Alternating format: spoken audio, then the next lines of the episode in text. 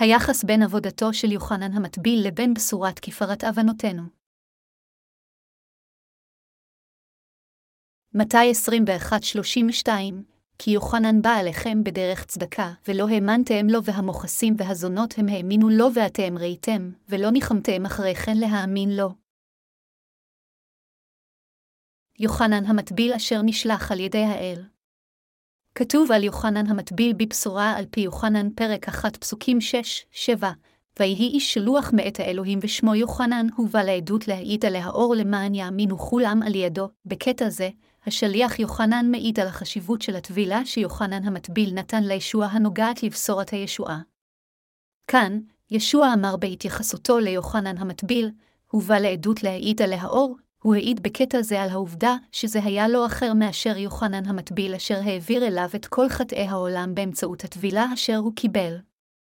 יוחנן המטביל העיד על ישוע על מנת שיאמינו כולם על ידו, יוחנן השליח אומר לנו באמצעות עדותו של יוחנן המטביל שכל האנשים בעולם הזה מסוגלים להאמין באמת אשר אומרת שישוע הושיע את כל החוטאים גם על ידי הטבילה שהוא קיבל וגם על ידי הדם על הצלב.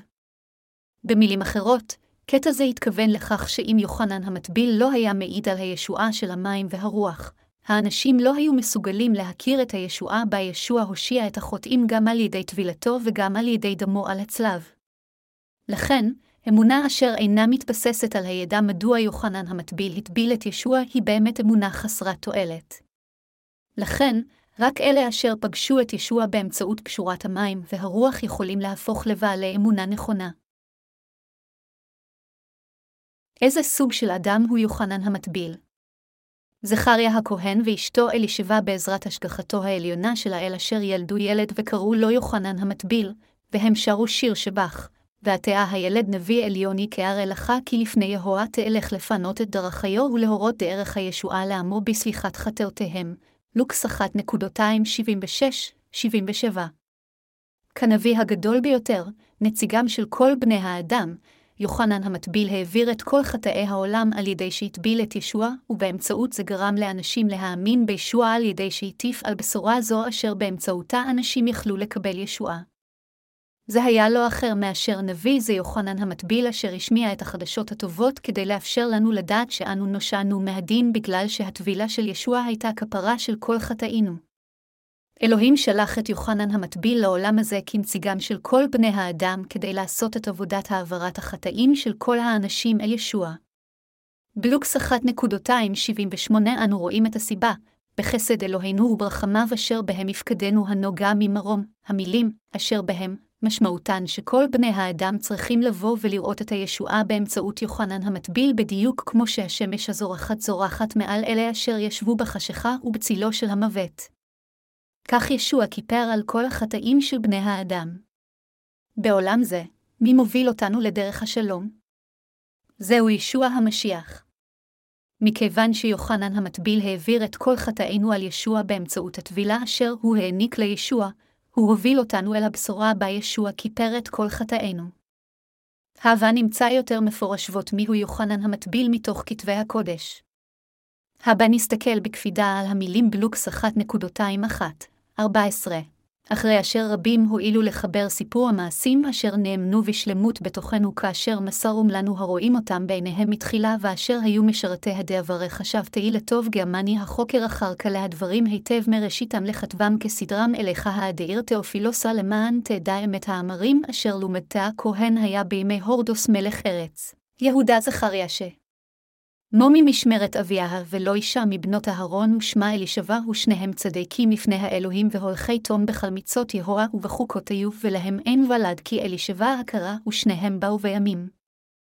ויהי היום בכהנו לפני אלוהים בסדר משמרו להקטיר קטורת לפי גורלו כמשפט עבודת הכהנים, ויבוא אל היכל יהואה וחלקה העם מתפללים בחוץ בשעת הקטורתה, והנה מלאך יהוה נראה אליו, עומד מימין מזבח הקטורתה, וירז חריה, ויבהל ואימה נפלה עליו, ויאמר אליו המלאך אל תאירה זכריה הוא כי נשמע תפילתך. ואלישבע אשתך תלד לך בן וקראת שמו.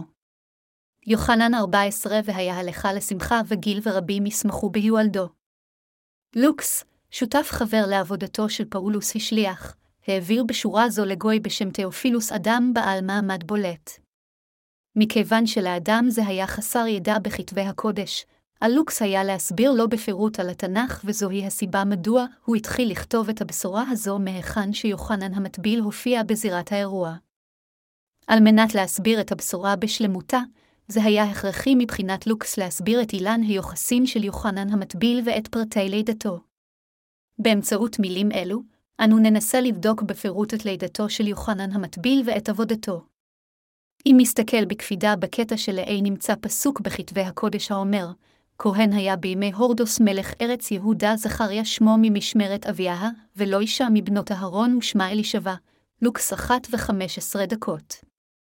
אנו רואים כאן שאימו של יוחנן המטביל הייתה בבירור מצאצאי אהרון, אך לגבי אביו זכריה אנו חייבים לנסות להבין בדיוק מאיזה שושלת מבין שבטי ישראל הוא נולד. אביו של יוחנן המטביל היה זכריה. לוקס כתב שהוא היה כהן ממחלקת אביה. ובכן, מיהו אביה הזה מאבותיו של הכהן זכריה? אנו מוצאים את שמו כתוב בספר הראשון של דברי הימים, פרק 24, פסוק 10 האומר, הקבוץ השביעי, לאביה השמיני, אלוהים הדריך את בני ישראל על ידי כך ששם את משה כמתווך שלו, ואז הוא מינה את אוהרון, אחיו הבכור של משה ככהן הגדול של בני ישראל. אלוהים גרם לצאצאי אהרון להוציא לפועל את כל הקרבת הקורבנות אשר נעשו במשכן. בכל אופן, נדב ואביהו, שני בניו של אהרון, מתו כאשר הם הקריבו אש זרה לפני האלוהים בזמן ההקרבה, במדבר 26.261. לאחר המוות של שני הבנים האלו, שני הבנים האחרים של אהרון אלעזר ואיתמר לקחו את האחריות על הכהונה. בנוסף, אנו רואים כיצד הצאצאים של שני הבנים האלה פרחו, אבל בימי דוד היה צורך לארגן מחדש את הכהונה כדי למלא את החובות במשכן ולשרת את האל. לכן, עם ראשי הבתים בין צאצאיהם של אלעזר ואיתמר כבסיס, הוא חילק את הכהנים ל-24 קבוצות. התיאור שנכתב של הארגון מחדש הזה הוא כדלהלן, ויחלקם דוד, וצדוק מן בני אלעזר, ואחימלך מן בני איתמר, לפקודתם בעבודתם, וימצאו בני אלעזר רבים לראשי הגברים מן בני איתמר ויחלקום, לבני אלעזר ראשים לבית האבות שישה עשר, ולבני איתמר לבית אבותם שמונה ויחלקום בגורלות אלה עם אלה. כי היו שרי קודש ושרי האלוהים, מבני אלעזר ובבני איתמר, דברי הימים 24.235, כך דוד קבע את המשמרות של הכהונה המשרתת את האל בתוך המשכן. הסדר אשר נקבע כאן באמצעות הפסוק, לאביה השמיני, שזה בדיוק כמו שקראנו בספר דברי הימים פרק 24 פסוק 10 והפסוק. כהן היה זכריה שמו ממשמרת אביה, לוקס 1.25. לוקס מוכיח שזכריה זה היה כהן ממשמרת אביה מבין הצאצאים של הכהן הגדול אהרון.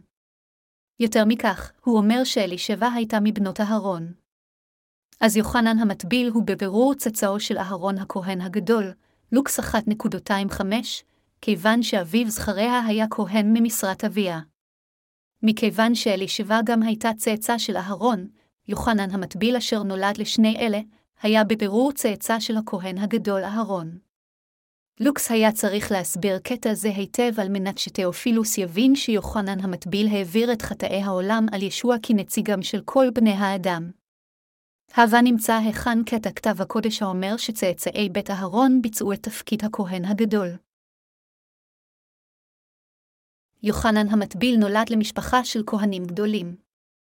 בנו של הכהן הגדול קיבל בירושה את תפקיד הקרבת הקברבנות. נאמר בספר במדבר פרק 20 פסוקים 28-29, ופשט משה את אהרון את בגדיו, וילבש אותם את אלעזר בנו, וימת אהרון שם בראש ההר, וירד משה ואלעזר מן ההרה ויראו כלי העדה, כי גבה אהרון, ויבכו את אהרון שלושים יום, כל בית ישראל. אלוהים נתן את הכהונה הגדולה של עם ישראל להרון ולבניו ואמר שזה היה חוק נצחי.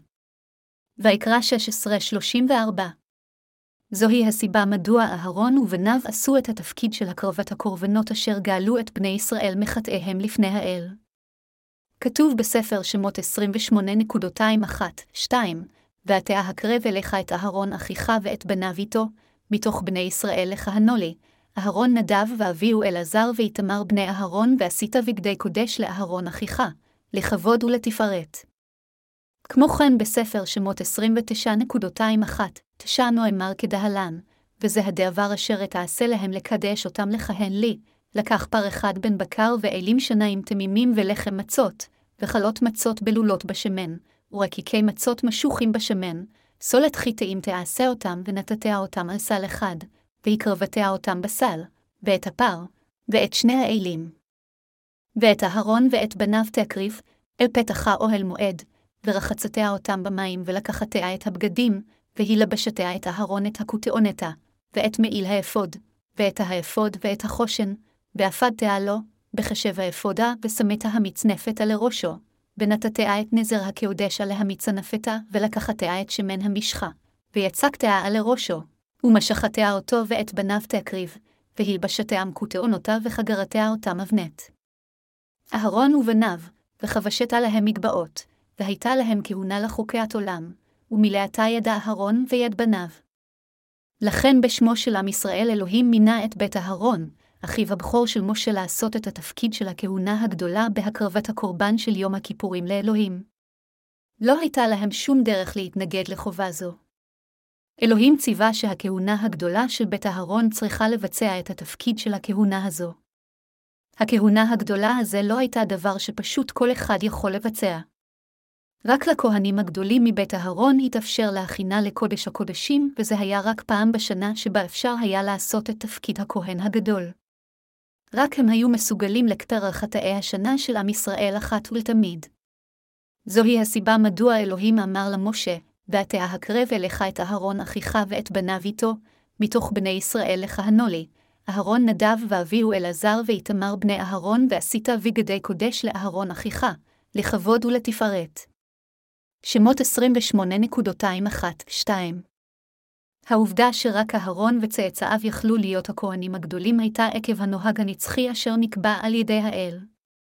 אלוהים ציווה את אהרון ואת צאצאיו לעשות את תפקיד הכהונה הגדולה לעד מהימים של הברית הישנה עד לבואו של ישבעה בברית החדשה.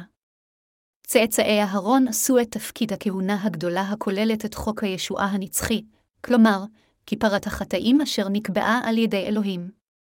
זוהי הסיבה מדוע לוקס תיאר את יוחנן המטביל ככהן הגדול האחרון של הברית הישנה על ידי שהזכיר את העובדה שזכריה היה אדם מבית הכהן הגדול אהרון. כאשר יוחנן המטביל כנציגם ושמם של כל בני האדם ביצע את עבודת העברת כל החטאים של העולם אל ישוע, הברית הישנה הגיעה לסיומה ומאז והלאה תקופת ישוע, תקופת החסד, החלה. אלוהים דיבר על ההיסטוריה של בני האדם על ידי חלוקתה לזמנים והיתרים. יוחנן המטביל אכן הטביל את ישוע המשיח. מכיוון שיוחנן הטביל את ישוע, הוא נודע כיוחנן המטביל. אם כן, מה המשמעות של טבילה בתנ"ך? טבילה, ביוונית משמעותה, להיות שקוע, להתאבל, בפטיזו, ביוונית משמעותו להיות שקוע או לצלול תחת המים, להתנקות על ידי שקיעה או טבילה או הסרייה, לשטוף, להתנקות עם מים, שטיפה עצמית ומקלחת. משמעות נוספת היא גם להעביר או למסור. על ידי קבלת טבילה מיוחנן המטביל, כל חטאינו הועברו על ישוע, וישוע הפך למושיע של הנאמנים על ידי שלקח את חטאי כל העולם, מת בשבילנו, על שכר החטא וקם לתחייה מהמתים. ישוע קיבל טבילה שבאמצעותה הוא לקח את כל חטאינו בסמנו ומת על הצלב. זה היה מכיוון ששכר החטא הוא המוות. מכיוון שטקס הטבילה התבצע בצורת של הטבלה ועל ידי שמיכת הידיים, היא גם נקראת טקס הטבילה, לשניהם יש את אותה משמעות. המילה טביל הם משמעותה גם לנקות, הטבילה שישוע קיבל מיוחנן המטביל בנהר הירדן הייתה הטבילה של מחילת החטא אשר באמצעותה הוא ניכר אותנו מכל חטאי העולם על ידי שלקח את כולה עלי גופו שלו. מכיוון שכל החטאים של בני האדם הועברו על ישוע על ידי שהוא קיבל את הטבילה מיוחנן המטביל, אנו מסוגלים לקבל ישועה ומסוגלים להאמין בכך. אם נסתכל לעומק על המשמעות של הטבילה שישוע קיבל, אנו נראה ארבע משמעויות שהן לנקות, להעביר, למסור ולקבור, האנשים של הברית הישנה, על מנת לקבל את מחילת חטאיהם הביאו קורבן בעל חיים כמו אז, כבש ושור וכך עלה ללא פגם ואז שמו את ידיהם על הראש של בעל החיים הזה כדי להעביר את החטאים עליו. זה בדיוק אותו דבר כמו הטבילה אשר ישוע קיבל, ביוונית. בברית הישנה, אנשים סמכו את ידיהם על ראש העז כדי להעביר את חטאי האומה לעזה, ומכיוון שהעז קיבל את החטאים שהועברו, היה עליו לכפר על חטאי האנשים במותו. בברית הישנה, אהרון הכהן הגדול היה הנציג של כל בני ישראל. כי נציגו של כל עם ישראל, הכהן הגדול העביר את כל החטאים על ידי שסמך את שתי ידיו על ראש העז ועל ידי ששפך את דמו של בעל החיים כששחט את גרונו, ואז שם את דמו על ארבע קרנות מזבח העולה. הוא הקריב את קורבן החטאת של יום הכיפורים לפני האלוהים בשמם של כל האנשים. בברית החדשה, זה היה יוחנן המטביל אשר היה הנציג של כל בני האדם. כך, ישוע לקח את כל חטאי בני האדם על ידי שקיבל את הטבילה מיוחנן המטביל וכדי לכפר על חטאיהם של כל בני האדם, הוא שפך את דמו היקר ומת על הצלב, על ידי שקם לתחייה מהמתים, הוא הושיע את אלה המאמינים בו עתה. הגדול מבין אלה שנולדו מאישה. אם נסתכל על מתי 11 ו-11 דקות ישוע העיד על יוחנן המטביל באומרו, לא קם בלודי אישה איש גדול ממנו, יוחנן המטביל העביר את חטאי העולם אחת ולתמיד על ידי שהטביל את ישוע בהתאם לחוק הנצחי שנקבע על ידי אלוהים ככהן הגדול של כל בני האדם בדיוק כמו אהרון הכהן, מתי שלוש וחמש עשרה דקות. ליוחנן המטביל הייתה ההסמכה להיות הכהן הגדול של כל בני האדם. זוהי הסיבה מדוע זה היה אפשרי מבחינת יוחנן המטביל ככהן הגדול האחרון של הברית הישנה, להעביר את החטאים של כל בני האדם על ידי הטבלת ישוע. שוב, אנו נסתכל על זכריה הכהן בברית החדשה אשר היה צאצא של בית אהרון, ואנו גם נסתכל על מוצא הכהן הגדול כדלהלן. בדברי הימים פרק 24 פסוק 10 הסדר של הכהנים אשר היו צאצאי אהרון ואשר ערכו את פולחן ההקרבה נראה בברית הישנה, וסדר המשמרת של הכהן אביה הייתה המשמרת השמינית. בכל אופן, בברית החדשה הכהן נבחר, בהתאם למשפט עבודת הכהנים, כפי שאנו יכולים לראות מהבשורה על פילוקס פרק 1 פסוק 9. בדיוק כמו הברית הישנה, האדם אשר נבחר כאן הפך לכהן הגדול, לקח את הכהונה הגדולה של הברית הישנה ועשה את תפקידה. מסורת זו הועברה מדור לדור החל מימי הברית הישנה ועד זמנו של זכריה אביו של יוחנן המטביל. זכריה היה הכהן הגדול אשר נולד משושלת אביה, צאצא של אהרון. בדיוק כפי שאריה יכול ללדת גור אריות, אלוהים עשה כך שהכהן הגדול יכול לבוא רק מבית אהרון, הכהן הגדול.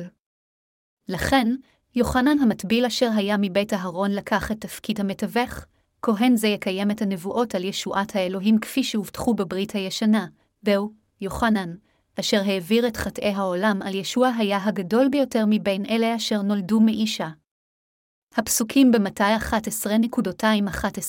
11.11-13 מעידים בצורה ברורה שהוא היה אליהו העתיד לבוא כפי שנובע בברית הישנה, מלאכי 4.25. העדויות של השליחים על טבילת ישוע אשר לקח את חטאי בני האדם. הטבילה אשר ישוע קיבל הייתה כפרת החטא, כלומר, חטאי כל העולם. ההוכחה שאינה ניתנת להכחשה של הטבילה שישוע קיבל נראית במספר רב של פעמים באגרות של פאולוס ופטרוס, כולל האיגרת של יוחנן. הבה נסתכל בפסוק מכתב הקודש הנוגע לטבילת ישוע באמצעות אגרת פלמון.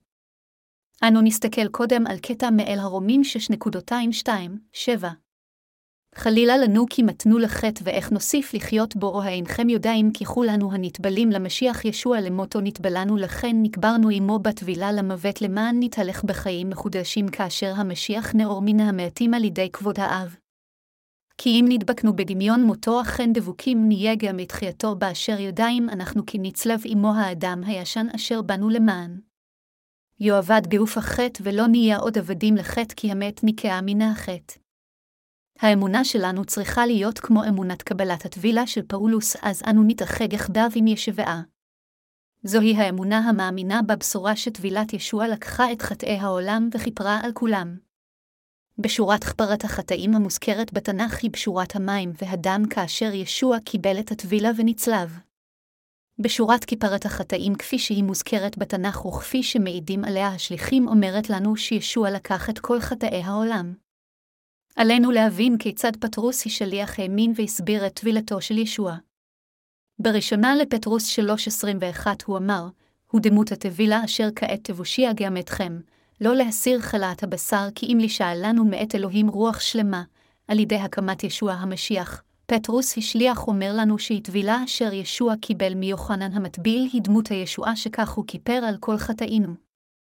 יותר מכך, יוחנן היא שליח אמר, מי המנצחה את העולם כי אם המאמין בישוע שהוא בני האלוהים זהו אשר הבא במים ובדם וברוח ישוע המשיח לא במים בלבד כי אם במים ובדם, והרוח הוא המעיד כי הרוח הוא האמתה כי שלושה המעידים בשמיים האב הדעבר ורוח הקודש ושלשתם אחד מהר ושלושה הם המעידים בארץ הרוח המים והדם ושלשתם עדות אחת. הראשונה ליוחנן 5.258 יוחנן השליח אומר לנו כאן שאנו מקבלים את ישועתנו מאלוהים אשר כיפר על כל חטאינו על ידי שיש לנו אמונה במושיע אשר בא על ידי המים והדם. מהי האמונה הנכונה המאמינה בישוע המשיח? באותו אופן, השליחים אמרו שהטבילה, המים, שישוע קיבל היא דמות הישועה אשר הושיעה חוטאים ושהנולדים מחדש יכולים לנצח את העולם על ידי האמונה בבשורת כיפרת החטאים אשר הושלמה על ידי הטבילה והדם של ישוע.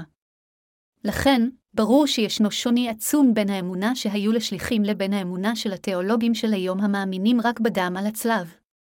התיאולוגים בימים אלו מאמינים רק בדם של ישוע, אך התנ"ך מעיד לנו שהחוטאים יכולים לקבל ישועה רק אם הם מאמינים גם בטבילה של ישבעה וגם בדם על הצלב. לכן, עלינו להיות בעלי עדה הולם ולהאמין בבשורה שבה ישוע כיפר על כל חטאינו עם טבילתו ודמו. גם הטבילה שישוע קיבל והדם על הצלב הם מרכיבים הכרחיים לשלמותה של הבשורה המושלמת.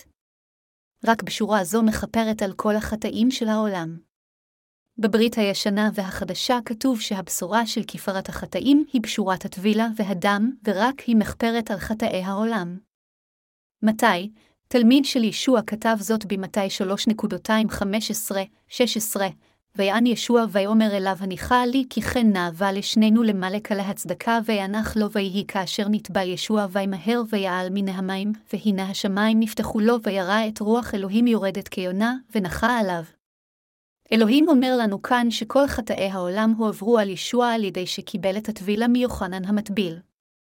זו עדות צדיקות הישועה אשר אלוהים השלים באמצעות הבשורה שבה כל חטאינו התכפרו. בקבלתו את הטבילה הזו, ישוע לקח את כל חטאי האנשים בעולם הזה ואז העיד על ישועתו במשך שלוש שנים. לאחר תקופה זו של השלוש שנים האלו, הוא מת על הצלב כשהוא שופך את דמו וקם לתחייה ביום השלישי. בעשותו כן, הוא השלים את ישועתו למען כל אלה המאמינים באמת זו, ועתה הוא יושב מימין לכיסא הכבוד של אלוהים האב. בנוסף, תלמידי ישוע אמרו, כן הוקרב המשיח פעם אחת לשאת חטא רבים ופעם שנית ייראה בלכתה לישועה למחכים לו, אל העברים 9.28. משמעות פסוק זה היא שישוע יופיע בשנית רק לאלה אשר יהיו בלי חטא ואשר מחכים לו. במילים אחרות, אלו אלה אשר על ידי האמונה קיבלו ישועה באמצעות כפרת החטאים באמונתם בטבילה שישוע קיבל ודמו על הצלב, והנה כל מיני השמיים אומר זה בני ידידי אשר רציתי בו, מתי שלוש ושבע עשרה דקות. פסוק זה מדבר על האמת שהאחד אשר כל חטאי העולם הועברו עליו על ידי הטבילה, ואשר כיפר על חטאים אלו הוא לא אחר מאשר ישוע. לתיאולוגים רבים אין מושג על האמת הזו שישוע כיפר על החטאים של כל בני האדם על ידי טבילתו ודמו. הם עיוורים מבחינה רוחנית ואינם מסוגלים לקחת את המים שמעל הרקיע, כלומר, את דבר האל הטהור. בגלל זה, לאנשים יש אמונה מעורפלת שישוע איכשהו לקח את חטאי העולם, אך סוג כזה של חשיבה נובע מבורות לגבי טבילתו המכילה את פשורת כיפרת החטאים. אך, בדיוק כפי שעם ישראל בזמן הברית הישנה נגאל מחטאיו על ידי הכהן הגדול אשר העביר את כל החטאים האלה באמצעות צמיחת ידיו על חיית הקורבן ושפיכת דמו של בעל החיים הזה, ישוע היה צריך להושיע את בני האדם בהתאם להבטחתו.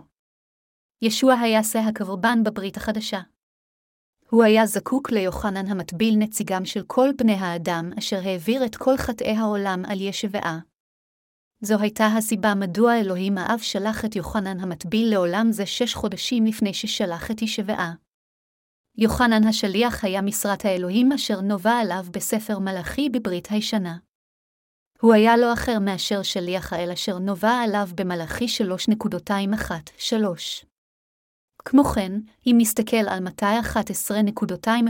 11.11 בברית החדשה, ישוע היה צריך לקבל את הטבילה כך שהוא יוכל לקחת את כל חטאי פני האדם כמושיעם ואז יכפר על כל חטאיהם. לכן, ישוע היה צריך את משרת האלוהים אשר יעניק לו את הטבילה החשובה הזו. זוהי הסיבה מדוע יוחנן המטביל העביר את חטאי העולם על ישוע על ידי הטבילה ועל ידי שציית לציוויו של ישבעה. הניחה לי כי כן נאווה לשנינו למלק על ההצדקה, מתי שלוש וחמש עשרה דקות. מותו של שא הקורבן, בזמן ימי הברית הישנה נעשה כדי לקחת את חטאי אדם אחד או חטאי כל האומה. אך ישוע המשיח בן האלוהים בא לעולם הזה ופתח את תקופת הברית החדשה. הוא לקח את חטאי העולם מבלי להשאיר עכבה אחת מאחור על מנת למחוק את כל חטאי בני האדם. לאחר מכן, היה עליו למות באמצעות צליבה כמחיר על כיפרת חטאי העולם. היה עליו לכפר על כל חטאי העולם על ידי קבלת הטבילה מיוחנן המטביל ולאחר מכן לקום לתחייה שלושה ימים לאחר שמת על הצלב. אלוהים הושיע מכל החטאים את אלה המאמינים בבשורת טבילת ישוע ודמו. יוחנן המטביל היה שליח האלוהים. מתי 11.211-14 מעיד על יוחנן המטביל. הבה נקרא את הבשורה על מתי פרק 11 פסוק 7 עד 14. המה הלכו וישוע החל לדבר אל המון העם על האודות יוחנן, ויאמר מה זה יצאתם המדברה לראות הקנה אשר ינוע ברוח, או מה זה יצאתם לראות האיש לבוש בגדי אדנים, הנה הלבשים אדנים בבתי המלכים ממהה ועתה מה זה יצאתם לראות אם לראות איש נביא, אכן אומר אני לכם אף גדול הוא מנביא, כי זה הוא אשר כתוב עליו הנני שולח.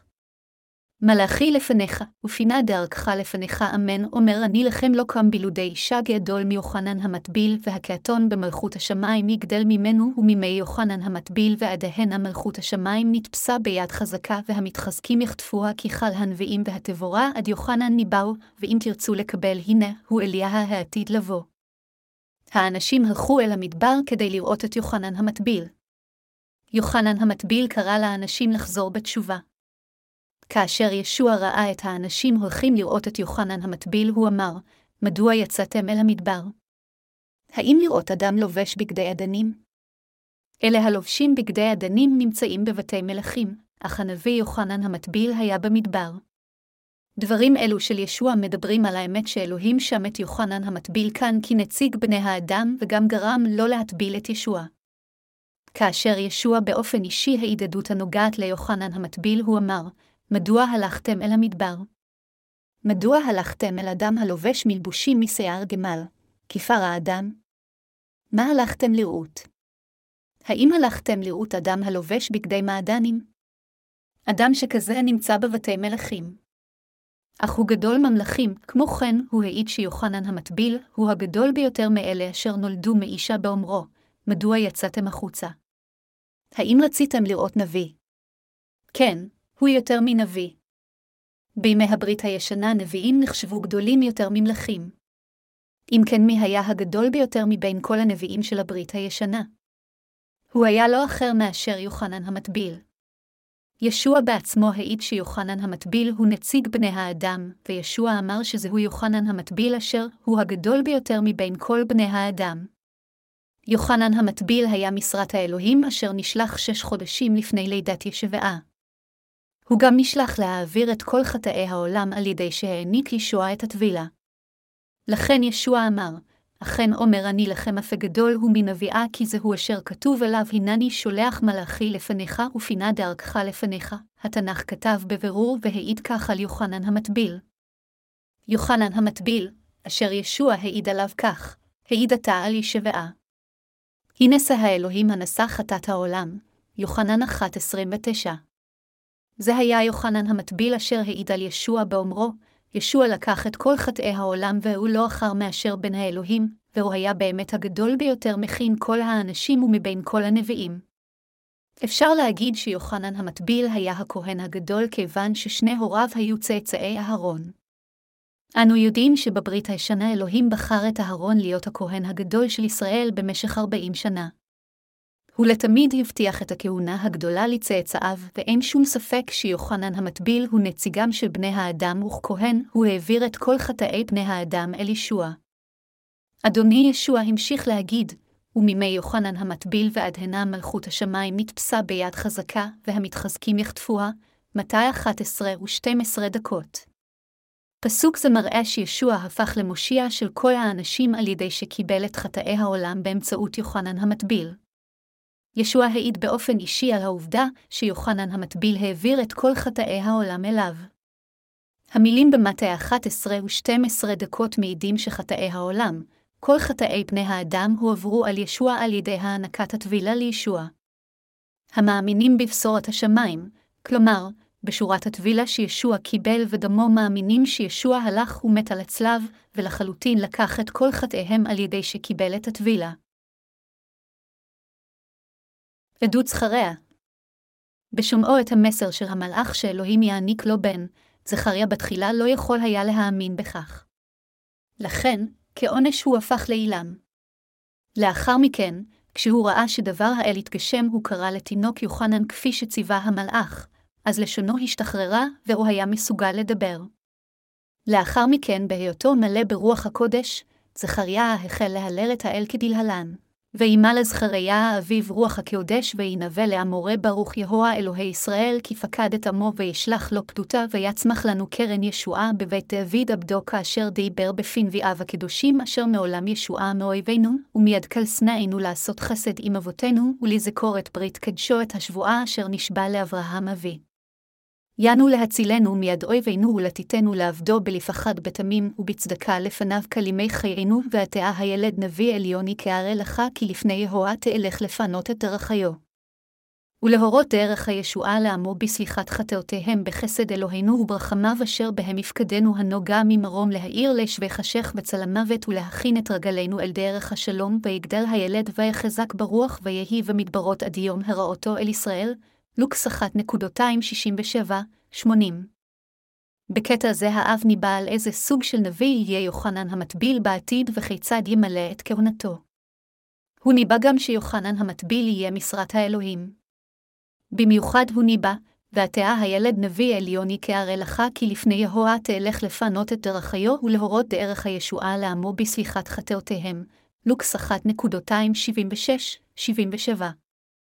קטע זה מנבא על הבשורה. באמצעות פשורת המים והרוח, יוחנן המטביל הפך למעיד על האמת בשביל אלה מאיתנו המאמינים בישוע. יוחנן המטביל אמר לנו שאנו קיבלנו את מחילת החטאים על ידי האמונה בטבילת השבעה ובדם אשר כיפרו על חטאנו. על מנת לכפר על חטאינו, ישוע לקח את כל חטאי העולם באמצעות הטבילה שהוא קיבל מיוחנן המטביל. כמו כן, יוחנן העיד על העובדה שהוא העביר את כל חטאי העולם על ידי שהטביל את ישוע. במילים אחרות, באמצעות עדותו, יוחנן המטביל גרם לנו לדעת על הישועה באמצעות כפרת החטאים. כולם מקבלים את הישועה מהחטאים על ידי האמונה בטבילת השבעה והדם. כמו כן, באמצעות העדות של יוחנן המטביל, כל אחד גילה שישוע היה המושיע אשר מחק את חטאיו או חטאיה. אם האנשים לא היו יודעים על בשורת כפרת החטאים אשר התבצעה באמצעות הטבילה אשר יוחנן המטביל נתן לישוע, כיצד הם היו בטוחים במאה אחוז שישוע אכן מושיעם? אם האדם אינו יודע על בשורת האמת של כפרת החטאים, אין בשביל אדם זה לא ישועה ולא חיי נצח. אם הייתם מאמינים בישוע מבלי לדעת על עבודתו של יוחנן המטביל, אז אמונתכם הייתה אמונה לא מושלמת והייתם מנהלים חיי אמונה נוצרים שאינם מושלמים. הייתם עושים דברים כמו הסתמכות רק על דוקטרינות הנזכרות בתיאולוגיה. בכל אופן, אם תדעו מיהו יוחנן המטביל ואת האמת על איזה סוג של טבילה, הוא העניק ישוע למען הישועה אשר מחקה את כל חטאי בני האדם, אתם תיוושעו מכל החטאים על ידי האמונה באמת. בספר בראשית הסיפורים החלו מהימים ללא חטא של אדם וחווה, בני האנוש הראשונים, דרך ימי אברהם שהיה צאצא של שת ושם לאחר שאדם וחווה חטאו עד לימים שנכתב על צאצאי יעקב. בספר שמות, הימים של תחילת התורה נכתבים. לאחר שחצו את ים סוף, בני ישראל קיבלו את המצוות במדבר צין באמצעות משה וחיו בהתאם לחוקים אלו. בזמן ימי התורה הללו, אלוהים נתן לבני ישראל את מערכת הקורבן של המשכן. אלוהים גרם להם להקריב קורבנות שבאמצעותם הכהן הגדול יעביר את חטאי האנשים על ידי סמיכת הידיים על השעיר לעזאזל, ואז באמצעות מותו של קורבן העולה בשם האנשים, יכופרו החטאים. ברם, תקופת התורה הזו באה לסיומה עם תחילת תקופת החסד, כלומר, עם קבלת ישוע את הטבילה. כל הישועה אשר הובטחה על ידי כפרת חטאים בזמן תקופת הברית הישנה, באה לסיומה באמצעות הטבילה אשר ישוע קיבל ושפיכת דמו. חטאי כל בני האדם נמחלו והישועה מהחטא התבצעה במושלמות. זכריה הכהן שמע את אלוהים אומר לו שהוא יעניק לו בן. בשביל אלישבע, אשתו של זכריה אשר הייתה מבוגרת בגיל, זה נראה בלתי אפשרי שאישה מבוגרת תלד ילד בהתאם לדרך החשיבה האנושית. אך אשתו של זכריה התעברה, והחלה להתנפח בדיוק כפי שאלוהים אמר. שישה חודשים לאחר מכן, גם מרים הבתולה החלה להתנפח מהריון. מלאך הופיע לפני מרים ואמר את אותו הדבר, יבורך האדם אשר מצא חסד, ומרים נפלה על בטנה ואמרה, הנה שיפחת יהורה יהי לי כדברך. לוקס 1.38 וכך, לאחר שהתכסתה בחסד האל, מרים קיבלה את ברכת הלידה של ישוע המשיח. בכל אופן, מקרה זה של מרים, בתולה, שהתעברה יכול להיקרא רק כברכה. למעשה, זה היה משהו מגונה על פי חוקי היהודים בזמן ההוא תחת הציווי של אלה אשר נאפו. כפי שהיה אז, וגם עכשיו, אישה ללא בעל אשר יולדת ילד זו חרפה גדולה. התוצאה של זה היא חוסר האפשרות להתחתן אי פעם. אך חסד האל אפשר למירים ליהנות מהכבוד, והתהילה במקום לשאת ייסורים גשמיים. לאחר שהתוודתה על אמונתה, מרים החלה להתנפח מהריונה. העובדה היא שהתעברותה של מרים עם ישוע התבצעה באמצעות רוח הקודש בדיוק כמו המסר שהועבר על ידי מלאך האלוהים. כך, באמצעות גופה של מרים הבתולה, ישוע המשיח, מושיענו נולד. מרים לא הייתה צאצא של אהרון. היא הייתה צאצא של יהודה. לכן, ישוע המשיח נולד למשפחת מלכים. מכיוון שישוע המשיח הוא מלך, היה עליו לבוא מבית מלכים.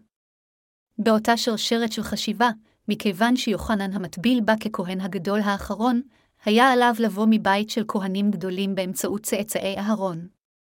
אלוהים שלח את ישוע, ולפני ישביה הוא שלח את יוחנן המטביל, הנביא הגדול ביותר, ומשרת האלוהים. רק בעשותו כן, הנבואות של הברית הישנה התגשמו וזה נעשה לאפשרי בשבילנו להאמין באלוהים כמו שצריך. מכיוון שהכהונה הגדולה היא משהו אשר נקבע באופן נצחי על ידי אלוהים, חטאי העולם היו צריכים לעבור על ידי טבילה לישוע באמצעות צאצא של אהרון, והיה זה יוחנן המטביל ככהן הגדול האחרון של בני האדם אשר עשה עבודה זו. אהרון היה הכהן הגדול הראשון של ישראל, כמו כן, הוא היה אחיו הגדול של משה. סבא רבא שלו היה לוי, בנו של יעקב, סבו היה קהת, אביו היה עמרם, אמו הייתה יוכבד, ואחותו הבכורה הייתה מרים, שמות 6.216-20. לאהרון היו בנים ששמם, נדב, אביהו, אלעזר ואיתמר, שמות 6.23, במדבר 3.22. מהזמן שמשה קיבל את הקריאה של יציאת מצריים מאלוהים, אהרון עזר למשה, אשר היה כבד פה וכבד לשון ואהרון דיבר בשבילו, שמות ארבע ועשר דקות, שבע ועשר דקות. כמו כן, כאשר הטקס של קבלת הברית בין אלוהים ובין ישראל נערך בהר סיני, משה יחד עם אהרון ושני בניו ושבעים מזקני ישראל, ראו את אלוהים ואכלו ושתו שם. זה מראה שהם באופן רשמי ייצגו את בני ישראל, שמות 24.21-11. לאחר מכן, מהרגע שאלוהים ציווה עליהם לבנות את המשכן בשביל בני ישראל, אהרון וארבעת בניו נמשכו על ידי אלוהים וקיבלו את הכהונה והתקדשו, שמות 29.21, 40.213, 16. אהרון, ככהן הגדול הראשון של ישראל נשא בכהונה במשך 40 שנה, ומסיבה זו שבט ראובן מחו על שלטון אהרון ככהן הגדול. אבל, בהתאם לציווי האלוהים, פרחי שקד פרחו על מטה אהרון המייצג את שבט לוי מתוך תריסר השבטים שהציבו מוטות, זו הייתה הוכחה שהכהונה ניתנה לבית אהרון על ידי אלוהים, במדבר 17.21 10. כאשר אהרון מת בגיל 123, מלבושי אהרון נלבשו על ידי אלעזר בנו ואלעזר הפך לכהן הגדול במקום אהרון, במדבר 20.23-29. המחבר של ספר אל העברים העיד על העובדה שאהרון היה הכהן הגדול של הארץ, וישוע היה הכהן הגדול של השמיים, אל העברים 7.211-28. ברור שיוחנן המטביל היה כהן גדול אשר יכול היה לטבול את ראש ישוע כדי לכפר על חטאי העולם. ישוע העיד על העובדה שיוחנן המטביל הוא הנציג של כל בני האדם כפי שכתוב במתי 11.10-11, כי זהו אשר כתוב עליו, הנני שולח מלאכי לפניך, ופינה דרכך לפניך, אמן, אומר אני לכם לא קם בילודי אישה גדול מיוחנן המטביל, והקעתון במלכות השמיים יגדל ממנו. יוחנן המטביל הוציא לפועל את הכהונה של העברת חטאי בני האדם אל ישוע, שהוא הקורבן של אלוהים. שערי השמיים נפתחו מימיו של יוחנן המטביל. כאשר אנו קובעים לעשות עבודה מסוימת, אנו מכינים את עצמנו לעשות עבודה זו בהצלחה. באותו אופן, כדי למחוק את חטאי העולם, אלוהים מכין קודם כל את יוחנן המטביל. הנה הראיה, תחילתה בשורת ישוע המשיח בני האלוהים ככתוב בנביאים, הנני שולח מלאכי לפניך, ופינה דרכך כל קורא במדבר פנו דרך יהוה ישרו מסילותיו יוחנן היה טובל במדבר וקורא טבילת התשובה לסליחת חטאים ותצא אליו כל הארץ יהודה ובני ירושלים, ויתאבלו כולם על ידו בנהר הירדן מתוודעים את חטאותם, ויוחנן, לבוש שיער גמלים ואזור אור, במתניו ומאכלו חגבים ודבש היערה, ויקרא לאמור בו יבוא אחרי החזק ממני אשר קטונתי עמי לכרוע להתאיר את ישרוך נעלי שמונה אנוכי טבלתי אתכם במים והוא יטבול אתכם ברוח הקודש. מרקוס 1.21-8 נסתכל יותר על יוחנן המטביל, המכין של בשורת השמיים. אם נקרא בספר מלאכי שבברית הישנה, אנו נוכל לראות שהכהנים בזמן ההוא של מלאכי היו מושחתים לגמרי. מסיבה זו, לא היה כהן שהיה טוב בעיני האלוהים מתוך בני ישראל לפני בואו של ישוע לפני אלפיים שנה. הכהנים אז היו כה מושחתים כך שהם התעלמו מחוקי דבר האל, ממערכת הקורבנות שניתנה על ידי האל וממצוותיו. מסיבה זו, אלוהים היה צריך שכהן, שליחו, ייוולד בעולם הזה. לכן אלוהים שלח את שליחו והוא היה לא אחר מאשר יוחנן המטביל, המכין של בשורת השמיים.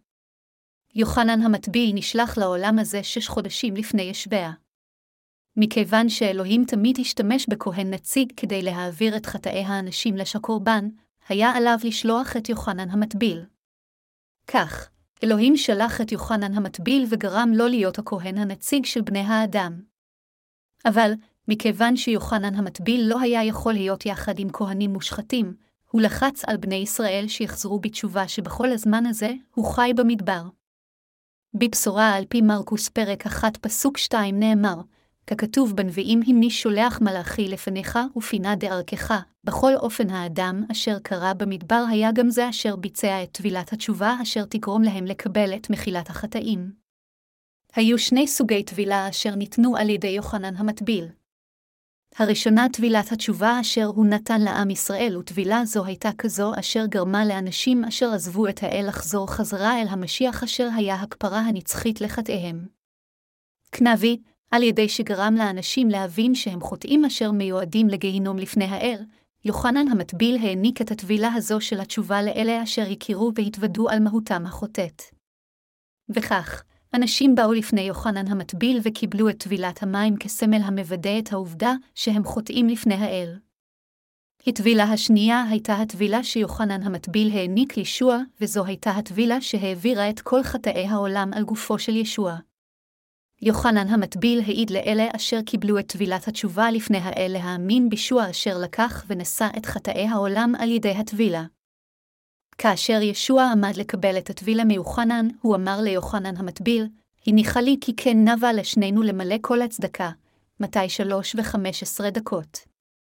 כפי שכתוב בקטע זה, דבר הנבואה של אלוהים אשר אמר שישוע ייקח ויכפר על כל חטאי בני האדם, התממש. כל האנשים המאמינים בישוע חייבים להאמין גם בטבילה וגם בדם של ישוע ובבשורת כפרת החטאים. מכיוון שיוחנן המטביל, המכין של בשורת השמיים, העביר את חטאי העולם הזה אל ישוע לנצח על ידי הטבלת ישוע ככפרה ראויה לחטאי העולם, יוחנן המטביל אפשר לנו ללכת גן עדן על ידי האמונה בישוע. ישוע נהיה הדרך לגן עדן. האם אתם מאמינים בכך?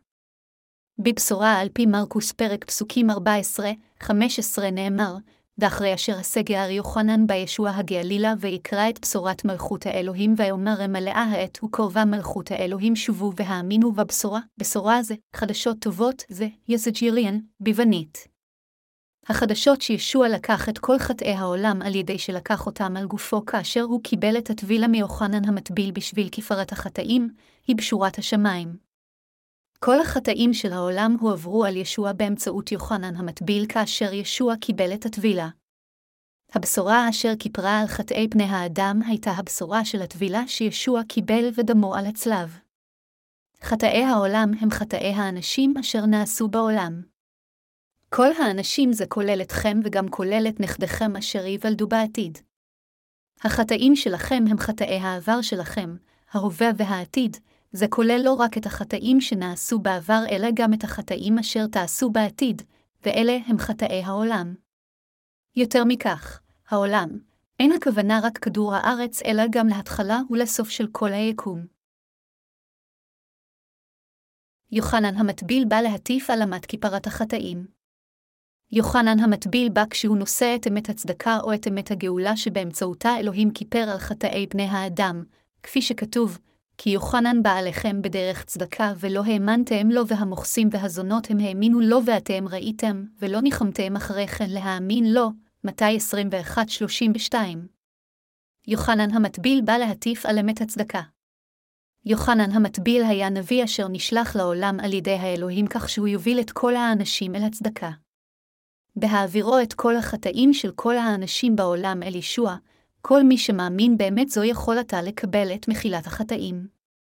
על ידי שהוא נשא עדות על בשורת כיפרת החטאים, אשר הוא בעצמו העביר את כל חטאי העולם אל ישוע, מספר עצום של אנשים נושעו מהחטא על ידי שהאמינו והיו עם אמונה באמת הזו של הישועה בגלל עדותו של יוחנן.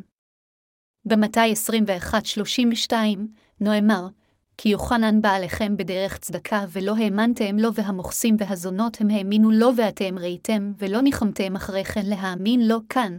המשפט, כי יוחנן בא עליכם בדרך צדקה, מדבר על עבודתו של יוחנן המטביל ככהן הגדול האחרון של הברית הישנה. מתי 11 ו-13 דקות, שהעביר את כל חטאי פני האדם אל ישוע על ידי הטבילה. אך מדוע אתם חושבים שהמוכסים והזונות האמינו בטבילת ישוע אשר באמצעותה יוחנן המטביל העביר את חטאי העולם אל ישוע? אנו חייבים לחשוב פעם נוספת מדוע המוכסים והזונות קיבלו ישועה מכל חטאיהם על ידי האמונה בעבודת הצדק אשר התבצעה על ידי ישוע המשיח ויוחנן המטביל, כמו כן מדוע אנשים כה רבים סבלו מחורבן על כך שלא האמינו בעבודת הצדק הזו. הזונות והמוכסים היו אנשים טיפוסיים אשר עשו חטאים רבים. אם יוחנן המטביל לא היה עושה את עבודת העברת חטאי העולם אל ישבעה אחת ולתמיד, הזונות והמוכסים לא היו מקבלים ישועה מחטאיהם אשר היו עבים כעננים שחורים בערפל. המוכסים והזונות האמינו בליבם שהטבילה שישוע קיבל מיוחנן המטביל הייתה הטבילה לכפרת כל חטאיהם וכך, הם קיבלו ישועה. כמו כן, הם האמינו שישוע היה בן האלוהים בשהם קיבלו את הישועה הנצחית על ידי האמונה שישוע היה שא הקורבן אשר אלוהים שלח כדי להושיע אותם מכל חטאיהם. ללא תפקידו של יוחנן המטביל בבשורת כיפרת החטאים, כיצד היינו יכולים להאמין בישוע ולקבל ישועה? ייתכן שתגידו, אינני מאמין בטבילה של ישוע אך עדיין אני מאמין בישוע, אם כן, האם אתם חושבים שישוע יכול להיות מושיעכם מבלי שתהיה לכם אמונה שחטאיכם יתכפרו על ידי טבילת ישוע? אם זה היה המקרה, אז ישוע היה מת מבלי לקחת את כל חטאיכם על ידי יוחנן המטביל. האם אתם חושבים שהייתם יכולים להיוולד מחדש על ידי האמונה בישוע? חברים מאמינים יקרים, אנא חשבו על כך פעם נוספת. על מנת לגאול אתכם מהחטא שלכם ומהעונש, אלוהים שלח את יוחנן המטביל, ואלוהים תכנן בשביל ישוע לקחת את כל חטאיכם באמצעות יוחנן המטביל. אם אלוהים מחליט להעביר את כל חטאיכם אל ישוע על ידי הטבילה של ישוע, אז לעולם לא תוכלו לקבל ישועה אם תתנגדו להחלטה זו של אלוהים. אם תתנגדו לבשור הטבילת ישבעה ודמו, לא תהפכו לאנשים שנושאו. במקום זאת, על ידי התנגדותכם לתוכנית האל, אתם תהיו מהאנשים אשר מיועדים לגיהינום. אני מקווה שתחשבו באמצעות ההיגיון שלכם על מהי אמונה נכונה בהתבססות על דבר האמת. זה נכון שקיבלתם ישועה על ידי האמונה בישוע בהתאם לתוכנית שנקבעה על ידי האל. מהי הרגשתכם עתה? אני מקווה שתשליכו את כל מחשבותיכם והאמינו באמת שכל חטאיכם נמחלו באמצעות הטבילה שיוחנן המטביל העניק לישוע. אני מתפלל שתאמינו ברצון האל אשר רוצה להושיע אותנו על ידי המים והרוח. אם אתם מאמינים שחטאיכם הועברו על ישבעה, אז אתם צדיקים כיוון שאתם ללא חטא על ידי האמונה, והצדיקים אשר מאמינים בכך הולכים לגן עדן בהתאם לחוק החסד של אלוהים. אם אינכם מסוגלים לקבל את העובדה שכל חטאיכם הועברו על ישבעה על ידי יוחנן המטביל, אז המשמעות היא שאתם מסרבים לישועת האל. האם עדיין תסרבו לדרך הצדקה אשר יוחנן המטביל הוציא לפועל על ישוע? אם תתנגדו לברכה זו, אתם חייבים להבין שזה יהיה כמו לסרב לכל תוכניות האל בכללותם, ואתם תהפכו לילדים רשעים המסרבים לאמת עם שקולכם.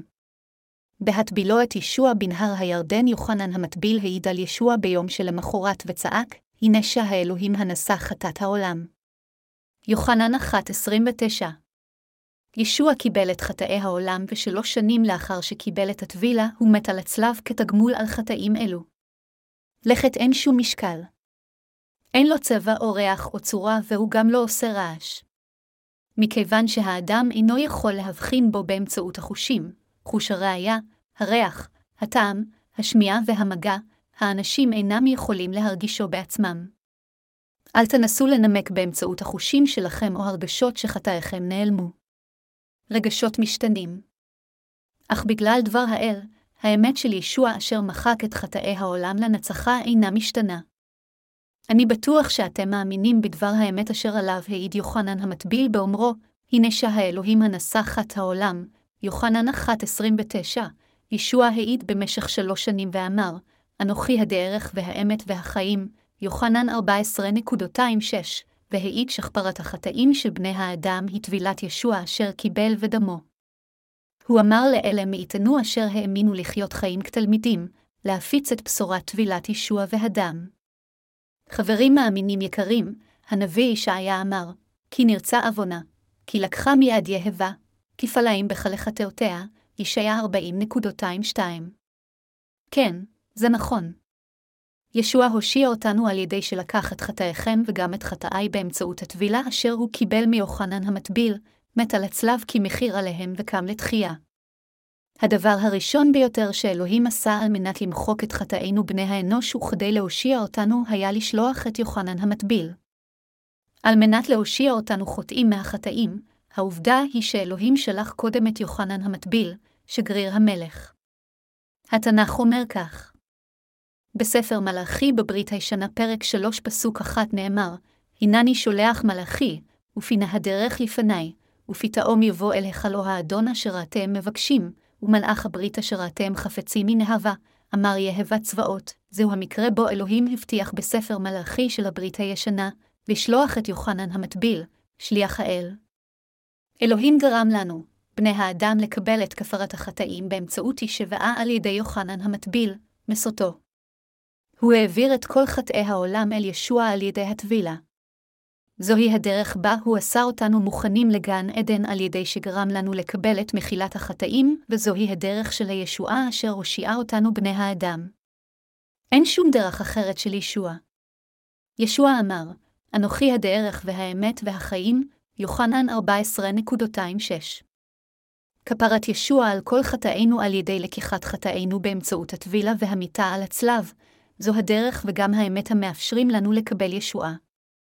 ובאמונתנו בכך, אנו מסוגלים להשיג חיים חדשים. האם גם אתם העברתם את כל חטאיכם אל ישביה כאשר יוחנן המטביל העביר את כל חטאי העולם אל ישוע כשהטביל אותו? האם אתם מאמינים באמת זו? זו הייתה תוכניתו של אלוהים אשר נקבעה על ידו ויאה לחוכמתו. אם תסרבו לכך, לעולם לא תוכלו להיכנס למלכות השמיים. כדי להושיע אתכם, אלוהים קיבל את הטבילה של יוחנן המטביל וכיפר על כל חטאינו. אני מקווה שתאמינו בדרך הישועה אשר נפתחה על ידי ישוע. אני מקווה בשביל כולכם שלא תסרבו לדרך החיים. ומימי יוחנן המטביל ועד הנה מלכות השמיים נתפסה ביד חזקה והמתחזקים יחטפוה, מתי 11 ו-12 דקות. נתפסה ביד חזקה משמעותה שאנשים אשר האמינו בעובדה שכל החטאים של העולם הועברו על ישוע כאשר הוא קיבל את הטבילה מיוחנן המטביל ייכנסו בצורה נועזת למלכות השמיים על ידי האמונה כיוון שלא יהיו בהם חטאים. עתה מלכות השמיים שייכת לאלה המאמינים שחטאי העולם הועברו על ישוע באמצעות יוחנן המטביל. כל מי שמאמין בבשורת כפרת החטאים שבה יוחנן המטביל העביר את כל חטאי העולם אל ישוע יקבל ישועה בלי יוצא מהכלל. חברים מאמינים, מי הוא האחד אשר הכין את הדרך למלכות השמיים בשבילנו? אלוהים אמר, הנה שולח מלאכי לפניך ופינה דרכך לפניך, המשמעות היא שהוא הכין את יוחנן המטביל מראש כך שאנו נוכל להיכנס למלכות השמיים. על ידי ביצוע העבודה של העברת החטאים אל ישוע המשיח, יוחנן המטביל הפך אותנו לצדיקים ללא כל חטא ולילדי האלוהים. הוא הכין אותנו כך שאנו נוכל להיכנס למלכות השמיים. זהו יוחנן המטביל, שליח אשר נשלח באופן אישי על ידי האלוהים אשר הכין את הדרך בשבילנו כך שנוכל ללכת למלכות השמיים על ידי כך שהוא היה הנציג של כל אחד ואחד מאיתנו. יוחנן המטביל הכין את הדרך בשבילנו בני האנוש ללידה מחדש. ויבוא ישוע מנהגי עליל הירדנה אל יוחנן להתאבל על ידו, ויוחנן חסך אותו לאמור אנוכי צריך להתאבל על ידך, והתאה בא אלי ויען ישוע ויאמר אליו הניחה לי כי כן נאווה לשנינו למלק על ההצדקה וינח לו ויהי כאשר נטבל ישוע וימהר ויעל מן המים, והנה השמיים נפתחו לו וירא את רוח אלוהים יורדת כיונה.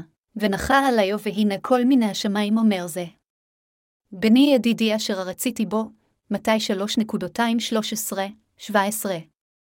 יוחנן המטביל ביצע את עבודת הצדקה. העבודה של יוחנן המטביל שהוא העביר את כל חטאי האנשים של העולם הזה אל ישוע הייתה מעשה צדקה.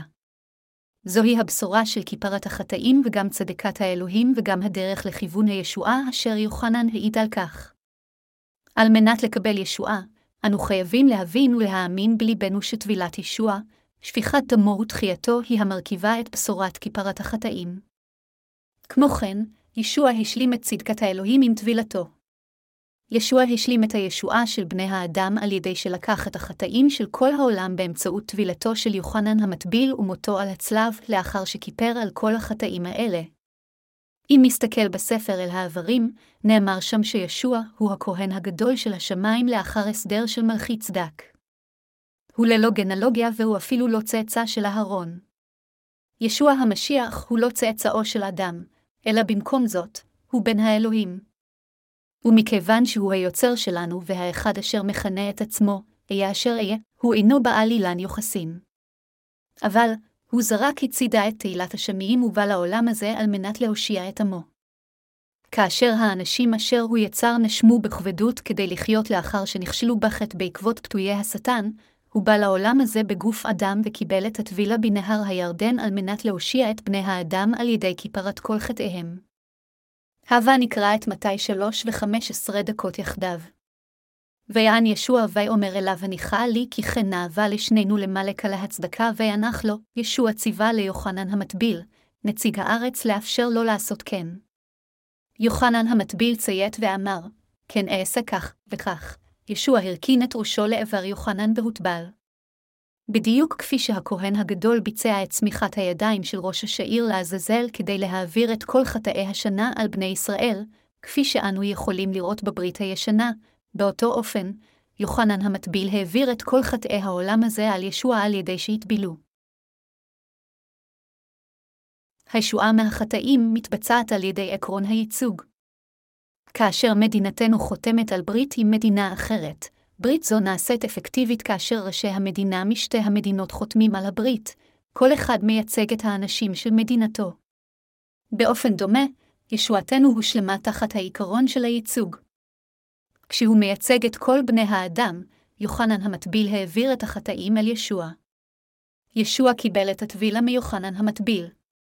במילה טבילה ישנה משמעות רוחנית שהיא לנקות, לקבור, להעביר ולמסור, בברית הישנה, כאשר חוטא העביר את החטאים אל העז באמצעות צמיחת הידיים, חטאים אלו הועברו אל העז, והעז היה צריך למות על מנת לכפר על חטאים אלו. בספר ויקרא 16-21 ישנו הקטע שלהלן, שמח אהרון את השתי ידיו, על ראש השעיר החי, והתוודע עליו, את כל עוונות בני ישראל, ואת כלי פשעיהם לכלכתה אותם, ונתן אותם על ראש השעיר, ושילח ביד איש איתי המדברה, כפי שנאמר בקטע זה. כל שנה ביום כיפור אהרון ביצע את צמיחת הידיים על ידי שהניח את ידיו על ראש השעיר לעזאזל בהתאם לעקרונות הייצוג בשמם של האנשים, ובדיוק כפי שאהרון שם את ידיו, כל החטאים שהיו לעם ישראל הועברו אל השעיר באמצעות ידי אהרון, ויקרא 16.20-22. אם כן, האם לבני ישראל היו חטאים ברגע ההוא? לא, לא היה להם. בדיוק כמו העיקרון הזה, באמצעות הטבילה שישוע קיבל מיוחנן המטביל, נציגם של כל בני האדם, רצון האל לכפר על החטאים של בני האדם התבצע. בברית הישנה, הקורבן בעל החיים קיבל את העברת החטאים של האנשים על ידי שהונחו עליו שתי הידיים, ויקרא 16-21. הטבילה שישוע קיבל מיוחנן המטביל בנהר הירדן, מתי 3.2-13-17, היא אותה כפרה של הקורבן. למילים, הניחה לי כי כן נבה לשנינו לקבל כל הצדקה, מתי 3 ו-15 דקות, יש אותה משמעות כמו, אני אמלא את כל הצדקה בעולם הזה על ידי שאקח ואסחב על גבי את כל חטאי העולם באמצעות קבלת הטבילה ממך. כמו כן, המשמעות של כי כן, היא, על ידי שאתה מטביל אותי ואני מקבל את הטבילה ממך, המילים, כי כן, כפי שמוזכרות כאן הן ביוונית. ולמילים אלו יש את המשמעות בדיוק בדרך זו, ההולם ביותר, שום דרך אחרת מלבד זו. לכן צירוף המילים, כי כן נבה לשנינו למלא כל הצדקה, משמעותה שזה, הולם שאני אקח את כל חטאי פני האדם, של כל האנשים, על ידי הדרך המתאימה ביותר, שאתה תטביל אותי ושאני אקבל את הטבילה ממך, במילים אחרות. ישוע אומר, כל האנשים הולכים לגיהינום כי חטאו. כולם סובלים עתה בגלל החטא. הם מוצקים על ידי השטן. בגלל החטא, הם אינם מסוגלים לקבל את הברכות. לכן, על מנת לברך את כל האנשים כדי שהם יוכלו להיכנס לגן עדן, אני חייב לקבל את הטבילה ממך. אתה צאצאו של אהרון. לכן, כנציגם של בני האדם, אתה חייב להטביל אותי בשמם של כולם. ואני אקבל ממך את הטבילה. בעשותנו כך, כל הצדקה של אלוהים תתבצע בעולם הזה, כאשר ישוע אמר ליוחנן המטביל, הטבל אותי, יוחנן המטביל ענה, כן, אני אעשה כן, ואז יוחנן המטביל הניח את ידיו על ראש יושביה ואז לקח את כולם. בדיוק באותו רגע כל החטאים לחלוטין הועברו על ישוע המשיח לגמרי. האם אי פעם היה מקרה בו ישוע עשה איזשהו חטא? לא, לא היה. מכיוון שישוע המשיח נהרה על ידי רוח הקודש, הוא נולד ללא חטא. ישוע גם לא עשה חטא כשהיה בעולם הזה. אנו בני האדם נולדים עם חטא, אך ישוע לא נולד עם חטא. בזמן שהוא חי בעולם הזה, ישוע מעולם לא עשה חטא אחד, הוא גם מעולם לא עשה טעות. ברם, מדוע אתם חושבים שהיה על ישוע למות על ידי כך שמוסמר אל הצלב? בשירותו הציבורי של ישוע המשיח, העבודה הראשונה ביותר אשר נעשתה על ידו הייתה העבודה של לקיחת כל חטאינו על ידי קבלת הטבילה בנהר הירדן. באמצעות הכהן הגדול האחרון שנקרא יוחנן המטביל, נציגם של כל בני האדם, ישוע לקח את כל חטאי האנשים. זוהי הסיבה מדוע הוא קיבל את הדין ומת על הצלב. זה מה שישוע המשיח התכוון אליו כאשר התהלך במשך שלוש שנים ואפילו אמר כשהוא ראה את האישה הנואפת, אפילו אני לא יכול להרשיע אותך. אפילו אני לא יכול לגזור את דינך. אני חייב לקבל את הדין. אני חייב למות על הצלב במקומך.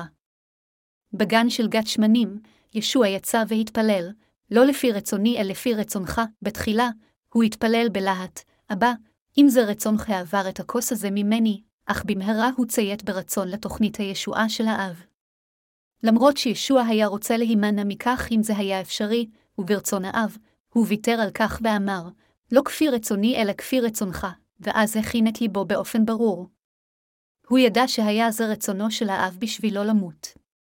מאז והלאה, הוא הובא לבית המשפט של פילטוס, הוא עונה, הוכה על ידי שוטים כפי שעשו לפושעים עם עונש מוות עד שכל גופו נקרע, ואפילו לפני שהוא נתלה על הצלב, הוא היה כמעט חצי מת. לשאלתו של פילטוס האם אתה המשיח? האם אתה המושיע? בן האלוהים, ישוע ענה, זה אני אשר אתה מדבר איתו. זה מה שאתה אומר, כאשר פילטוס אמר, אם תגיד את המילים הנכונות, אני יכול לשחרר אותך, יש לי הכוח לעשות כן, ישוע ענה, לא הייתה לך רשות עלי לולא ניתנה לך ממעלה לכן ההון המסגיר אותי אליך גדול מעוונך, יוחנן תשע עשרה ואחת עשרה דקות, ושמר על שתיקה כמו כבשה לפני הגוזז שלה. מדוע אתם חושבים ישוע עשה כן? העובדה היא שהיה על ישוע לסבול באופן ייצוגי את עונש הצליבה כיוון שהוא לקח את כל חטאי העולם על ידי טבילתו. רק כאשר ישוע קיבל את עונש הצליבה, זמן המלחמה בחטא הגיע לסיומו. רק אז אנשים כבר לא סובלים עקב החטא. רק אז כל בני האדם יגאלו מהחטא והשתחררו מעבדות החטא, זהו המקרה בו ישוע נשאר בשקט כמו כבשה אשר גוזזים את צמרה.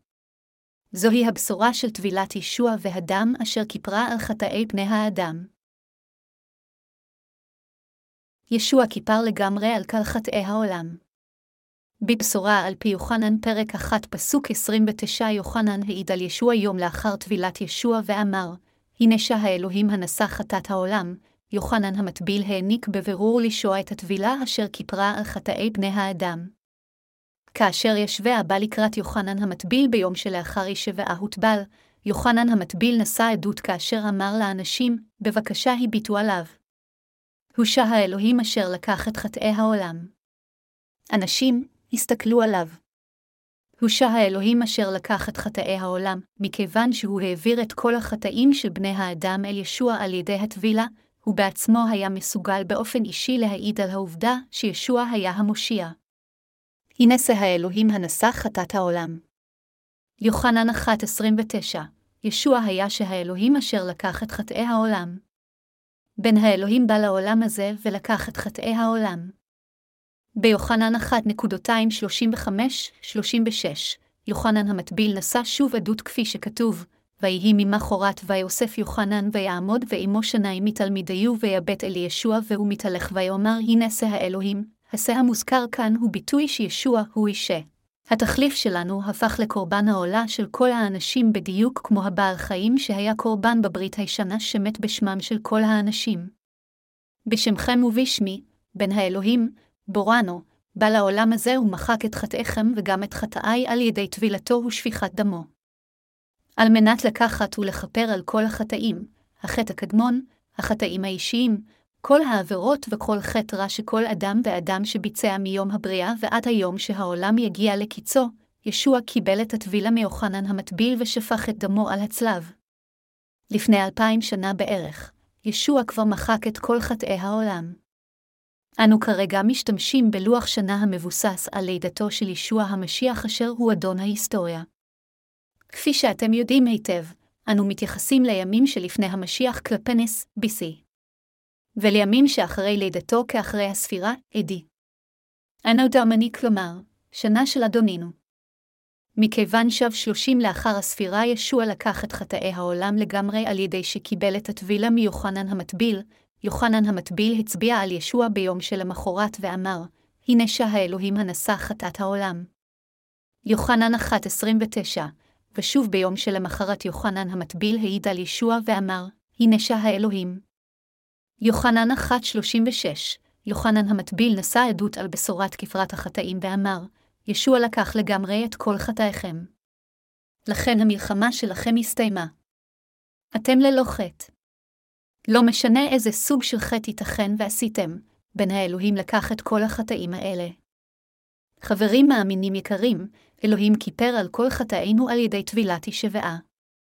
לאחר שהעביר את כל החטאים אל ישוע, יוחנן המטביל העד ואמר, הנה שהאלוהים הנשא חט העולם, יוחנן 1.29, יוחנן המטביל העיד על האמת הזו על מנת שכולם יאמינו בישוע.